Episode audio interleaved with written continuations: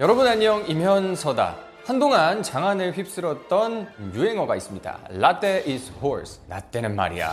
네, 여러분도 한 번쯤 들어보셨을 텐데요. 흔히 꼰대들이 많이 하는 것으로 알려져 있는 이 어투가 사회적으로 여기저기서 공감을 많이 받고 있는 것 같습니다. 그래서 최근까지도 이제 전격 꼰대로 활동하고 계셨던 분들도 점점 몸을 사리게 되는 그런 긍정적인 사회적 현상이 나타나고 있습니다. 저도 이제 30대에 접어들어서 본격 꼰대로 변해가고 있는 이 시점에서 제가 또 남들보다 이것저것 활동도 많이 하고 어, 사회생활도 조금 이르게 시작한 편이다 보니까 여러 가지 유형들의 꼰대를 만난 경험을 토대로 꼰대들 유형을 한 세 가지 정도로 준비를 해봤습니다. 순한 맛, 좀 매운 맛, 폭탄 맛 이렇게 나눠져 있는데 세 가지 유형별로 제가 특징을 말씀드리고 어, 대처 방법을 함께 연구를 해보도록 하겠습니다.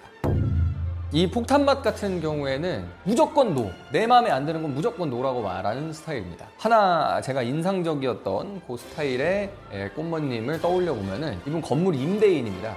이제 1층에 상가를 세를 놓는 그런 위치에 있는 임대인 분인데 제가 아는 지인분께서 식당 창업을 하셔가지고 가게를 들어가려고 다 계약서까지 쓰고 다 들어갔어요. 시설 공사를 하기 시작하는데 음식점에는 항상 주방에 연기가 빠져야 되니까 덕트라는 걸 설치를 해야 됩니다. 환풍구를 설치를 해야 되는데 이 건물이 1층에는 상가가 들어가고 뭐 3층, 4층 이렇게 돼 있는 데는 폐를 들어가지고 사는 분들이 있었던 거예요. 보통은 덕트를 통해서 천장으로 이렇게 빼가지고 연기를 날 려버리면 되는데 그 위쪽으로 가면은 안 된다는 주장을 하면서 절대 안 된다는 거예요.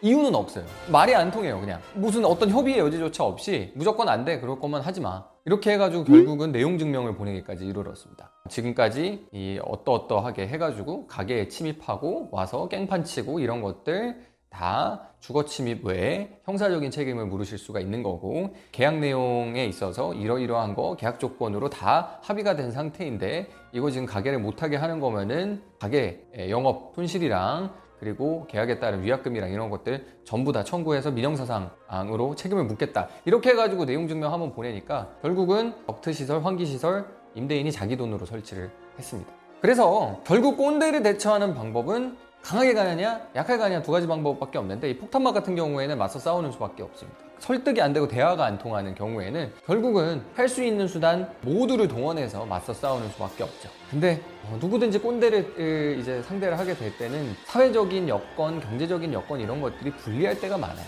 그렇기 때문에 이 꽃모들 중에서 폭탄만을 상대할 때는 항상 정신을 똑바로 차리고 대화를 할 땐 녹취를 하고 뭔가 주고받을 때는 증거를 남기고 이런 식으로 치밀하게 접근해야지만 강한 꼰대를 제압할 수가 있습니다. 가장 힘든 케이스입니다. 근데 아마도 이런 케이스를 목격하는 경우가 많지는 않을 것 같아요. 음, 그거죠. 내가 해봐서 아는데 너 해봤냐? 너 뭐 쥐뿔 모르잖아. 약간 이런 스타일로 나오는 그런 유형들 전 정말 많이 봤습니다.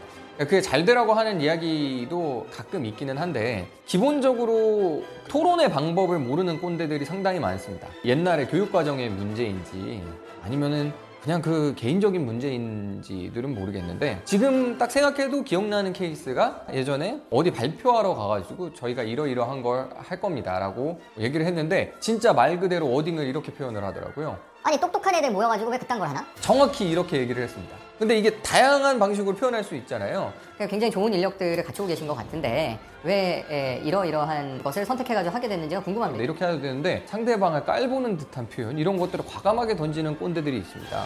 아주 무례한 꼰대들이죠. 뭐 또 다른 꼰대 케이스 비슷한 건데요. 맥락만 다릅니다. 예를 들어서 제가 부동산 관련된 걸 뭐 설명하는데 아, 집 사봤어요? 이렇게 물어봐요. 그리고 대출과 관련된 얘기. 돈 빌려줘 봤어요? 난 빌려줘 봤어. 진짜 제가 실제로 다 들은 얘기입니다. 그리고 마, 나중에 갈때 얘한테 설명 좀 해주라. 이런 식으로 그러니까 굉장히 무례하죠. 근데 예, 그런 식으로 될 때는 사실은 설득하기가 굉장히 어려워지죠. 이 사람이랑 우호적인 관계를 계속 설정을 해야겠다 싶으면은 잘 둥글둥글하게 넘어가야겠죠. 제가 좀 경험이 부족할 수 있는데 어떻게 생각하십니까? 이렇게 반문하거나 잘 아신다면 좀 설명을 해주시겠습니까? 라고 하면은 그게 이제 꽃모델의 가려운 데를 긁어주는 거거든요. 해가지고 좀 비위를 맞춰주면 꽃모델은 또 그거에 대해서 술술 원하는 걸 풀어놓게 되고 거기에 대해서 또 박수 주고 와 대박 찢었다 최고 이렇게 해주면 또 흐뭇해합니다. 아, 그래가지고 그런 거를 서로 주고받으면서 또 우호적인 관계로 발전할 수 있기 때문에 내가 그 사람과 어떤 관계를 설정할 건지를 잘 생각을 해가지고 강약 조절을 하면 되겠죠. 마지막 이제 순한 라떼. 라떼는 말이야. 라떼 is horse 타입이 그렇죠. 저는 그거 꼭안 좋게만 보지는 않는데 우리 때는 말이야 이랬어. 근데 요즘은 이런 것 같아 하면서 본인의 의견을 적극적으로 피력하시는 분들이 계세요. 그래서 그분들도 대부분 요새는 인지를 하고 계세요. 아 이런 말 하면 안 되지만 막 이런 얘기를 붙이기도 하면서 근데 또 특징들이 그런 말을 하시는 분들은 좀 요새 이런 말 하면 꼰대 소리 듣는다던데 그러면서 그런 말 계속 해요. 그렇기 때문에 꼰대의 절대량은 또 변하지가 않습니다. 결국은 자신이 얘기하고 싶은 욕구에서 나오는 거거든요. 그래도 라떼는 말이야 정도라고 하면은 자신의 경험을 공유해주고 싶은 마음 플러스 지나간 세월에 대한 회한 플러스 자신에 대한 인정받고 싶은 욕구 뭐 이런 것들이 복잡하게 섞여 있는 경우가 많은 것 같습니다. 그리고 그게 에, 그 사람마다 약간 톤앤 매너에서 조금씩 차이가 나게 되는 것 같아요. 예를 들어서 부동산 얘기를 하는데 라떼는 말이야. 엄마 아파트가 말이야. 어? 1억밖에 안 했는데 말이야. 어? 지금은 집값이 오르는데 젊은이들은 요새 집 살 생각 이런 거 다 없고 할부 받아가지고 그냥 뭐 차나 사고 뭐 꼬마 이런 얘기 줄줄 하잖아요. 그러면 거기서 지맘이죠라고 이야기를 하고 싶겠지만 한 번 더 생각을 해보는 거죠. 음마 아파트가 1억이었다. 꽃머로 의심되는 이분께서 그거를 부동산에 어느 정도 지금 기억을 하고 있다라고 하면 그 부동산의 history를 그분을 통해서 그 insight를 공유를 하고 아 은마 아파트 그 가격 했을 때 왜 안 샀냐 이런 것부터 시작을 하는 거죠.